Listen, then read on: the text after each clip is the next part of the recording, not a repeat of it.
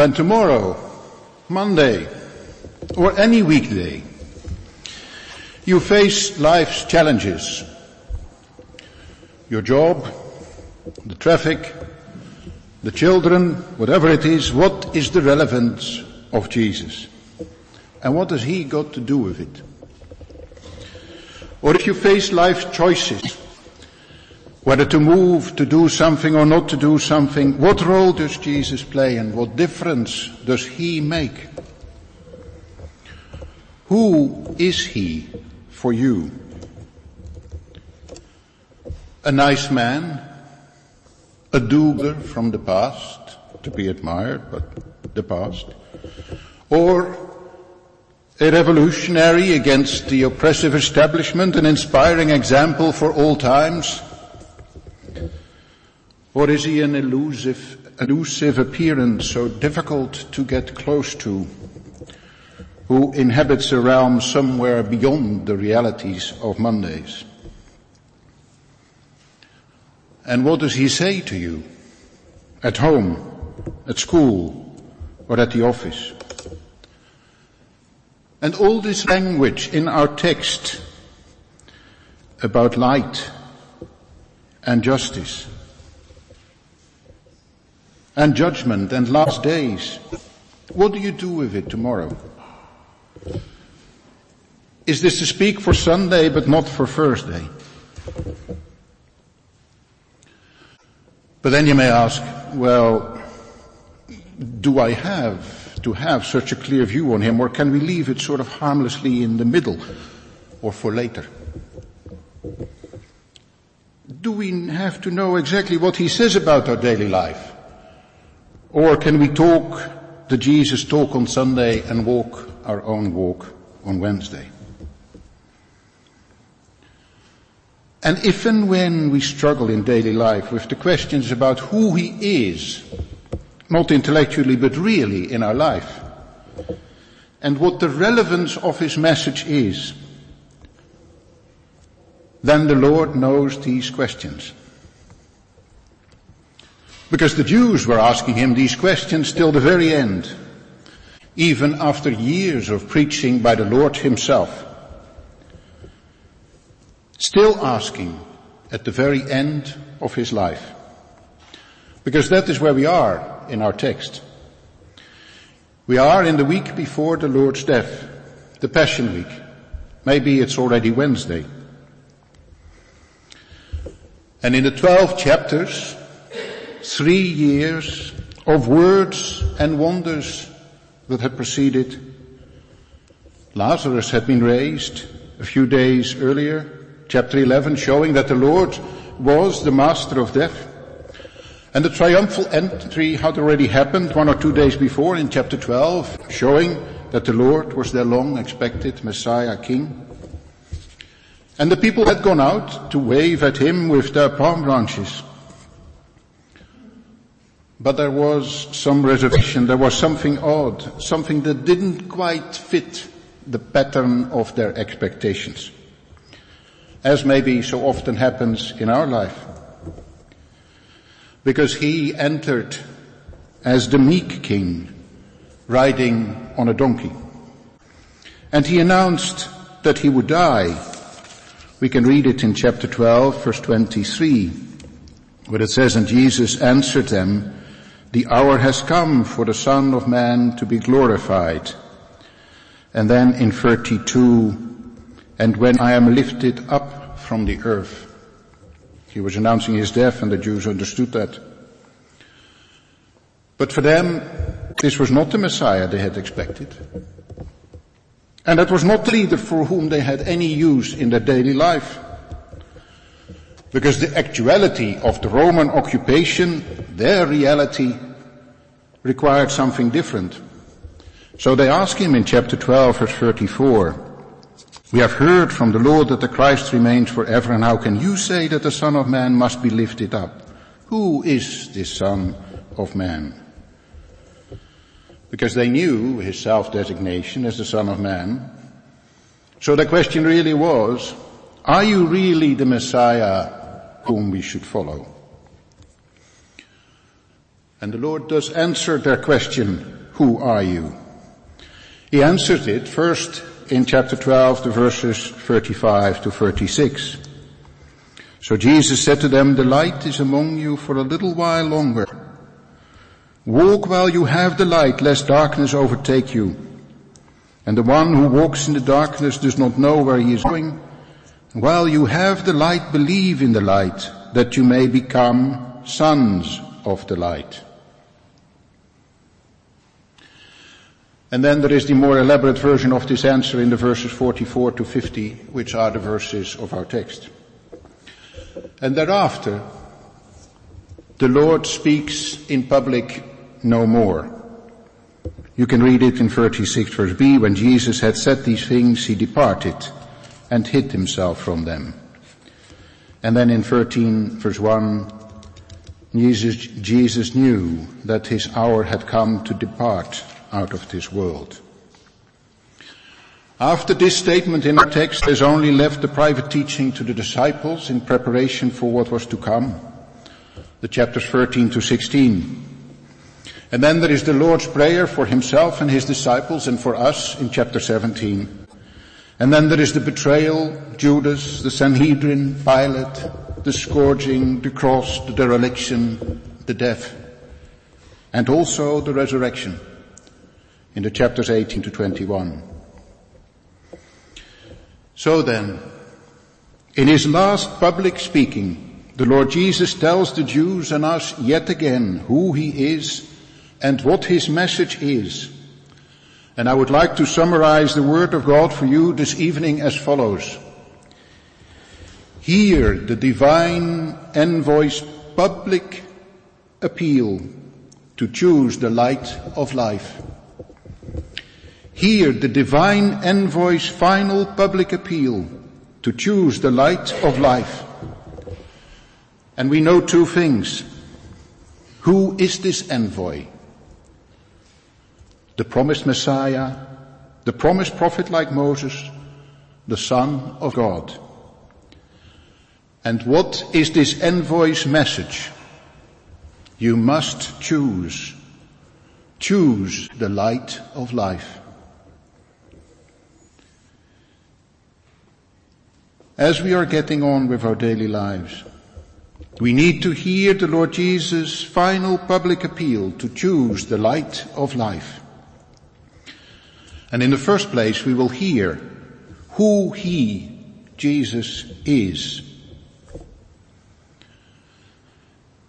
Our text sits where the book of signs, the first 12 chapters, with all the Lord's public speaking and His miracles, and they are there not as entertainment, but as authorization. Where that book transitions into what is called the book of passion or the book of glory, the chapters 13 to 21, which as we said, contains the private teaching to the disciples in preparation, and then the suffering, the narrative of the suffering and the resurrection. And our text is called a number of things, an epilogue, a concluding statement after the book of signs. Or a soliloquy, sort of a statement of existence. It's like, you know, Hamlet, to be or not to be. It's called a challenge. It's called a judgment. It's called a bridge from one book to the other. But what it is, is a final appeal. Some have said this is a composition of John cobbled together from various sayings. But we'll see that that cannot be true. And others said, well, this is some earlier speech, but it's put here for effect. Well, it's true, if you read the Gospel of John, that many of the themes are addressed earlier. But that of course was the reality of life, because the Lord Jesus was an ambulant teacher. People everywhere needed to be told. And then these people everywhere were reluctant to accept, so it needed to be repeated many times. Not being heard and not being heeded and not being followed was what the Lord experienced. And then in chapter 12, the story of his life has come to full circle in John's Gospel. Jesus came from God, it says in chapter 1 verse 1, And as we read in chapter 13 verse 1, he is about to go back to God. And the message had been consistent, beginning at the end and in between. The Father sent me. He and I are one. I am the light of life. And when John in our chapter then looks back over the Lord Jesus' ministry, as he has reported, had reported it in the book of signs, the 12 previous chapters, he concludes somberly in verse 37, though he had done so many signs before them, they still did not believe him. And then he explains that is what the prophets had foresaid in verse 38, and he quotes the prophet Isaiah, Lord, who has believed what he heard from us and to whom has the arm of the Lord been revealed. The people did not understand. Or if they did, they did not choose to follow him in their life. And that is still the reality today. You will experience it in your weekdays. And then there is here in our text this last appeal. The Lord cries out Verse 44, he cried out and said, John presents it here as a real speech, not some summarizing composition. And the verb used in Greek here, ekraksen, may originally be sort of onomatopoeic. It's copying the sound. It's like you hear the sound itself, speaking with a loud voice. And it is like a prophetic proclamation. And the theme of the prophet you will see comes back in the verses 49 and 50. Calvin called it a crying expressive of vehemence, a speaking with passion, with urgency, with force, because it is the final appeal. A last reaching out, a last call, a final blast on the horn, a closing appeal to his people, to his flock, which so far had refused to listen. And all these people who sat and stood there all these years hearing his words and seeing his signs, and they were still asking, who are you? What is your relevance for our daily life? Why should we follow you? And then the Lord continues, and the first thing he says is, he who believes in me, believes not in me, but in him who sent me.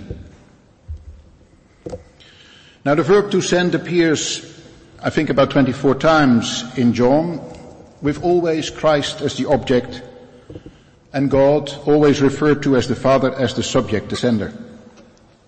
For example, in chapter 5 verse 24, he says, Most assuredly I say to you, he who hears my word and believes in him who has sent me has everlasting life and shall not, and shall not come into judgment, but has passed from life, from death into life. You see, as you could always pick, also pick up from the Deuteronomy, under Jewish law, when the agent spoke, it was the sender speaking. And when he was acting, for example, in forgiving sins or healing on the Sabbath, it was the sender acting. And many times Jesus had referred to the one who sent me, and thus claiming his divine authority. And always the Jews had rejected the claim. And so it is often still today. Jesus, God. And then even when they recognized that this was something from God, they still could not see the overriding importance of acknowledging Him. For, says our text in verse 43, they loved the glory that comes from man more than the glory that comes from God. It was safer to be in with the politically correct crowd and the ruling classes. And so it is today. Jesus, Lord of our life. You see, to accept Him in their daily lives was too difficult, too bothersome, too complicated, too far away from the routine that they were comfortable with, too far from what they wanted. And it is in the face of this disobedience that the Lord issues His final appeal. And He starts by emphasizing that He is not seeking His own glory, although they should have recognized it as divine glory. but that he is the agent, agent of the sender. And so he's telling them rejecting him is rejecting God, the very one they were claiming to honor and protect against blasphemy. But then the Lord goes on and he says in verse 45, and he who sees me sees him who sent me. Because the Lord Jesus is not just a legal representative, an, an agent authorized to act on behalf of God. The one who sent him is indeed his Father. There is a functional difference, Father, Son, Sender, Sent. But in philosopher speak, there is an ontological equivalence because Jesus also is God. They had heard it from him before. In chapter 10, the verses 30 and 38, I and my Father are one and believe, and believe that the Father is in me and I in him. And the Lord here says it again. And he takes it one step further than in verse 44. He says, looking at me is looking at the one who sent me. The word used here for looking is to observe something with continuity and attention. Often with the implication that what is observed is something unusual. It's something like staring or peering or intensely, intently looking. And if used in an Aramaic or in an Hebrew context, it also means often, is it a sort of an equivalent to get knowledge of. Now for the monotheistic Jews, for whom God lives in an unapproachable light, the idea that one could see God walking around on earth was shocking. And even today for us, it may at times seem unreal not part of our everyday life and struggle. More for a faraway story in a faraway time in a faraway land. But that is what Jesus says. If you look at Jesus, you look at God. And if you turn to Him, you turn to the Almighty. And if you turn your back on Him, you turn your back on the Almighty. And then in the verses 49 to 50, he reinforces that. When he says, for I have not spoken on my own authority, but the Father who sent me has himself given me a commandment, what to say and what to speak. And I know that his commandment is eternal life. What I say therefore, I say as the Father has told me. Now this bit of text may strike us initially as a bit odd or maybe a bit redundant. But it contains two messages, which for the Jews would have been very clear. You see, for the Jews, Moses was their great man. They were always quoting him and his law. And this very Moses had prophesied that there would be another great prophet. We read it in Deuteronomy 18. I will raise up for them, God said, a prophet like you from among their brethren. And I will put my words in his mouth and he will speak to them all that I command him. So the first message is that Jesus now clearly applies this prophecy to himself. He is the one who is speaking what God told him to speak. And John had already reported the Lord saying earlier, when you lift up the Son of Man, then you will know that I am he and that I do nothing of myself, but as my Father taught me, I speak these things. And of course, per consequence, also the warning Moses uttered now applies to them and to us if they do not listen. The warning from Deuteronomy 18 verse 19, and it shall be that whoever will not hear my words, which he speaks in my name, I will require it of him. And that is what the Lord Jesus also had already told them earlier. In John chapter 5 verse 45, do not think that I shall accuse you to the Father. There is one who accuses you, Moses, in whom you trust. For if you believed Moses, you would believe me, for he wrote about me. But then in these verses, especially in the second half, the first half of verse 50, there is a second message for them and for us. namely that history had progressed beyond Moses. For the law was given by Moses, but grace and truth, John tells us in chapter 1, came by Jesus Christ. The words Jesus speaks on behalf of God are words not of law, but of eternal life. And after one of the many occasions that Israel had sinned, Moses raised a snake. And those who looked at it were healed in this life. But the Son of Man will be lifted up. It is a reference to the cross in this chapter and also in John 3. He will bring eternal life. And that is also what it says in chapter 6 verse 40. And this is the will of him who sent me that everyone who sees the Son and believes in him may have everlasting life, and I will raise him up at the last day. So Jesus in this appeal tells them, and he tells us, I have come to fulfill the law. Now it is my word that brings salvation and eternal life. So who is he? Jesus is God's envoy, sent by God to do his will and speak his word. He is also the great prophet Moses and the Old Testament had been expecting. And Jesus is indeed God himself. If you look at him, you look at God. Does it feel unreal? Well, of course it is a stunning reality. And it is difficult to grasp. God on earth for our sin. But the Lord leaves no doubt about it. And therefore we better also take his message, the message that this envoy was speaking for God, very seriously. And that leads us to our second point. Hear the divine envoy's final public appeal to choose the light of life. We will in the second place hear what this message from Jesus is in the verses 46 to 48. I have come into the world as light, so that whoever believes in me may not remain in darkness. If anyone hears my words and does not keep them, I do not judge him, for I did not come to judge the world, but to save the world. The one who rejects me and does not receive my word has a judge.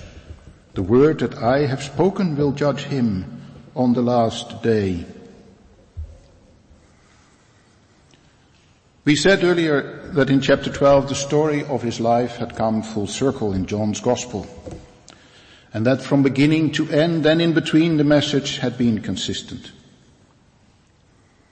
And about the Lord's coming into the world, John had said as we read in chapter 1, in him was life, and the life was the light of man. And the light shines in the darkness, and the darkness did not comprehend it. Literally the word is to grasp, which in English, quite appropriately I think, has a double meaning of understanding, getting it, or as overwhelming. And the darkness neither overwhelmed nor understood the Lord's message. And then John continues, there was a man sent from God whose name was John, and this man came for a witness to bear witness of the light, that all through him might believe. He was not that light, but he was sent to bear witness of that light. But that light was the true light which gives light to every man coming into the world. And later on, when he, when he was reporting about the Lord's work, John says in chapter 8, and then Jesus spoke again to them saying, I am the light of the world, and he who follows me shall not walk in darkness, but have the light of life. And then we hear it again in the verses 35 and 36. That is the final appeal to choose the light of life. Verse 45, we read, I have come as a light into the world that whoever believes in me should not abide in darkness. The first thing to note, I think, is the verb, I have come. It's an indicative perfect active, which means it implies an action that is completed in the past, but it affirms also the continuing existing result. It's not that the Lord came and went as a passing ship in the night and that was it.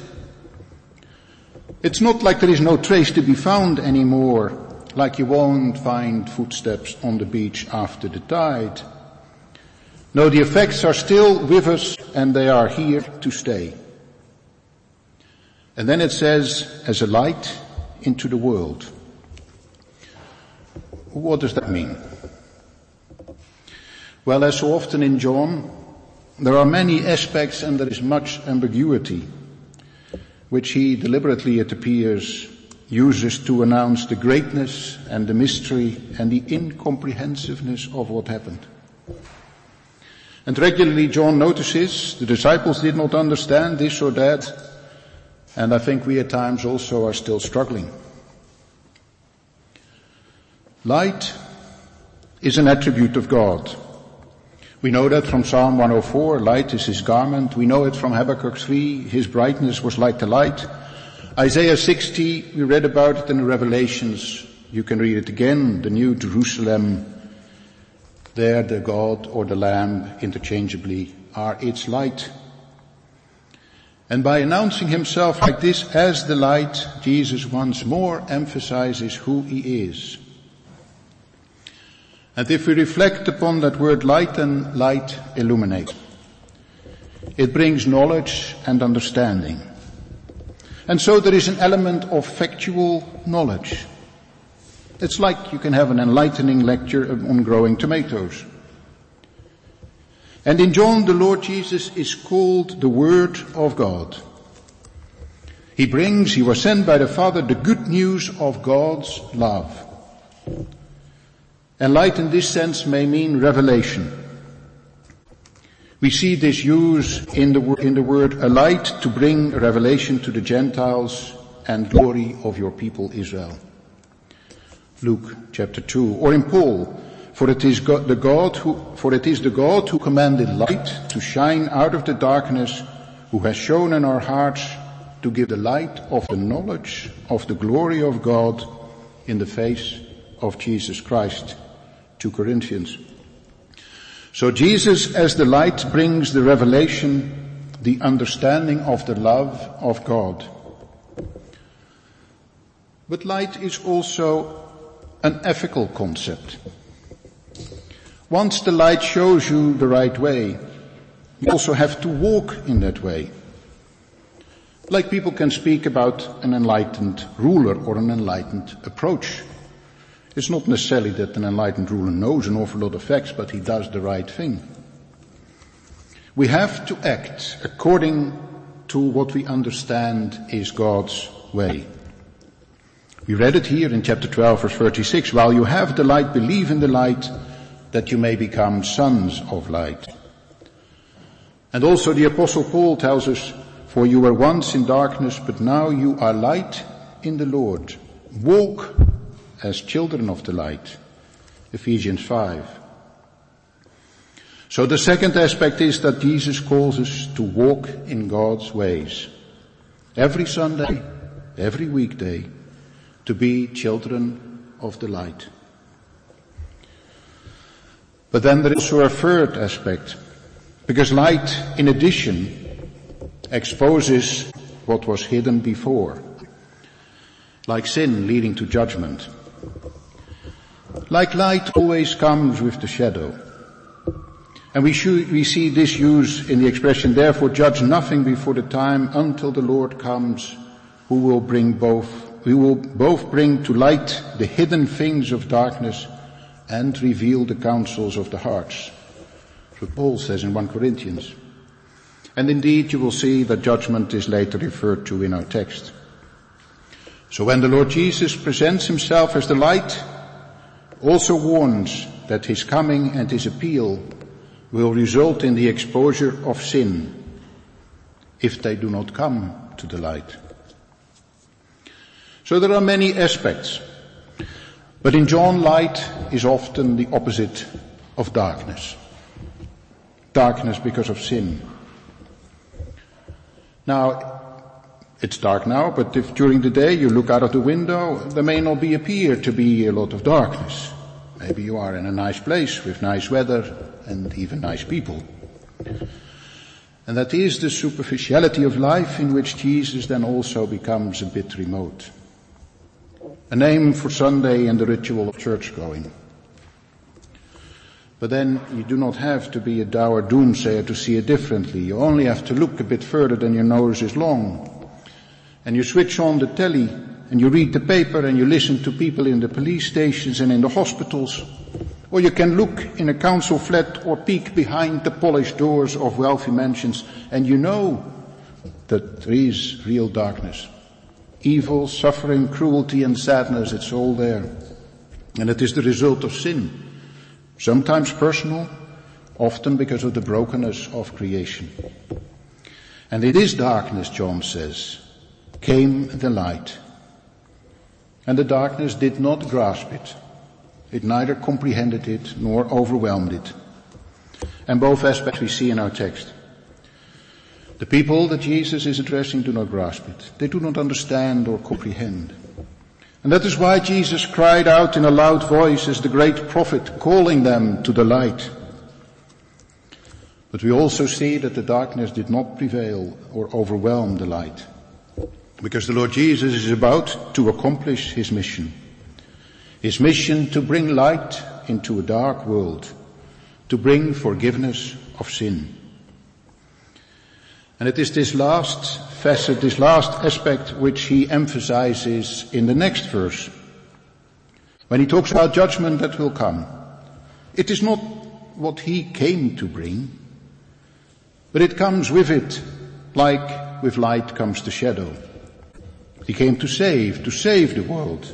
And the invitation, his crying out was addressed to all, to the cosmos, to the whole world. This whole episode follows the episode where the Greek are asking to meet him. And so light is also life. Like the sun brings, the sun brings life and without it nothing would survive. And light is love the love of God for His people, for those that are lost in sin and sadness. And the light is forgiveness of sin, which is the basis that the Lord Jesus would create for us being reconciled to God. It offers hope and love, and it shows us the way through life. Your word, as we sung, is a lamp for my feet. But then, we do not need only to see the way with the help of that light. We also need to take that road. Because in order to be forgiven and to experience God's love, we need to be children of the light. You see, at the party or a reception, you may be offered a drink by the waiter, going round with his tray. And if you don't like it or you had enough, you smile and you say, no, thank you. And the waiter usually smiles back. If you don't want it, that's fine, equally good friends. But being offered the gospel by Jesus is not without consequence or non-committal. First we need it because we are in darkness. Personally sinful and living in a world distorted by sin. And secondly, it is brought to us by God's divine envoy, the Lord Jesus. And therefore verse 49 contains a stark warning. Because the message is a two-edged sword. As, un, as unavoidably as a coin has two sides, so light exposes what was hidden in the dark before. And with light comes the shadow, and the brighter the light, the deeper the shadow. Here it is the sword and the shadow of judgment on the last day. You see, if we go back to the party, if you don't like what is offered, you cannot whack the tray out of the waiter's hand, although that is what many do with the gospel, reacting violently and aggressively. And you cannot ignore the waiter, simply act as if he wasn't there, although that is what many do with the gospel. Simply carry on with their life as if it didn't exist. What with the waiter you can do is politely say, very nice, I'm sure others will like it, but not for me. Or very nice, not for now, later. But you cannot even do that with the gospel. And that is the Lord's warning in verse 48. Because if you hear the gospel, and all of us have heard it by reading the Bible and by being here, and set it aside and do not accept it, you have already what condemns you. Literally verse 48 says, the one who rejects my words, he has what will judge him. The word I spoke, that will judge him. The Lord uses the expressions hearing and not guarding or believing or rejecting to believe that something or someone cannot be trusted or relied on and hence to reject or to refuse to recognize the validity of something or not accepting. And it is not just active rejection, but also passive sitting on the fence or postponing a decision. Maybe later when I'm less busy or when I'm older, when I have more time, less other priorities. I'm not yet committing myself too many questions, too difficult, too many other things now. Because if that is the, the activity we are engaged in, not yet accepting, not yet committing, like the Jews in Jerusalem, then, says our text, you have already what will condemn you because you heard the word and you have the Bible. There was, a little while ago, a cartoon in one of the papers about some politician who was caught out lying when testifying in front of one of these many committees inquiring into the behavior of politicians. And the cartoon showed a man walking with a hand grenade in his hand. First removing the safety pin of truth and throwing that away.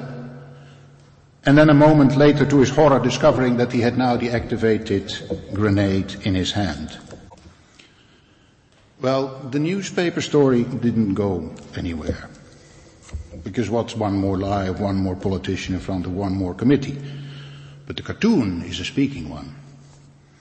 Because if we do not hear the gospel if we hear the gospel but not commit and sit on the fence, maybe going to the church but not really embracing Jesus as our Savior, as the one who matters in our life, then we are sitting there with the live grenade in our hand. And maybe you are not yet 20 and you will live to 100. And then there are another other 80 years before it goes off. But we never know. I may have an accident on the way back from church and then I have less of an hour to go. Now, is that not a harsh or unreasonable position to take? Is that one in this postmodern age where everything is put up for question and in doubt, is one not allowed some time? Is there no allowance for doubt and uncertainty? Well, to find the answer to that question, we need to think about what happened next. Next, after our text in John.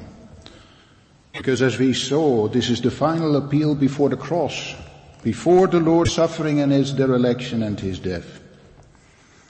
And the evil of sin and the darkness of this world was so serious and God's love for the world so great that God sent his only son to suffer in our place. And it all unfolds within a few days of this final appeal.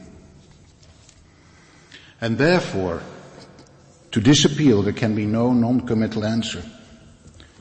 We may be lacking in knowledge, but Christianity is not a perfect knowledge religion.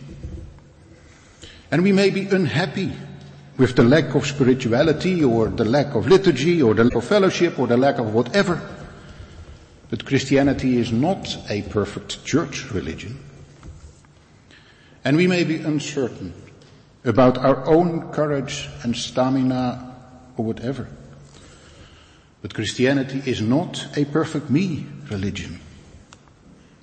The question to which the Lord's final appeal demands an answer is, do we know that we are in darkness and do we trust Him when he says that we need to choose him because he is the light.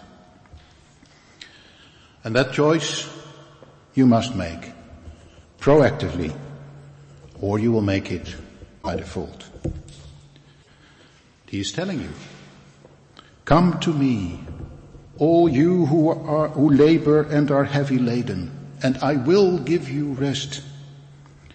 Take my yoke upon you and learn from me, for I am gentle and lowly in heart and you will find rest for your souls.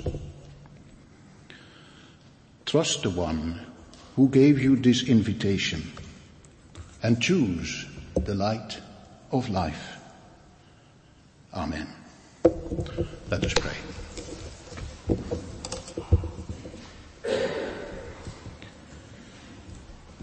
Father in heaven, we come before you to thank you for giving us this great gift of your Son, the light of life.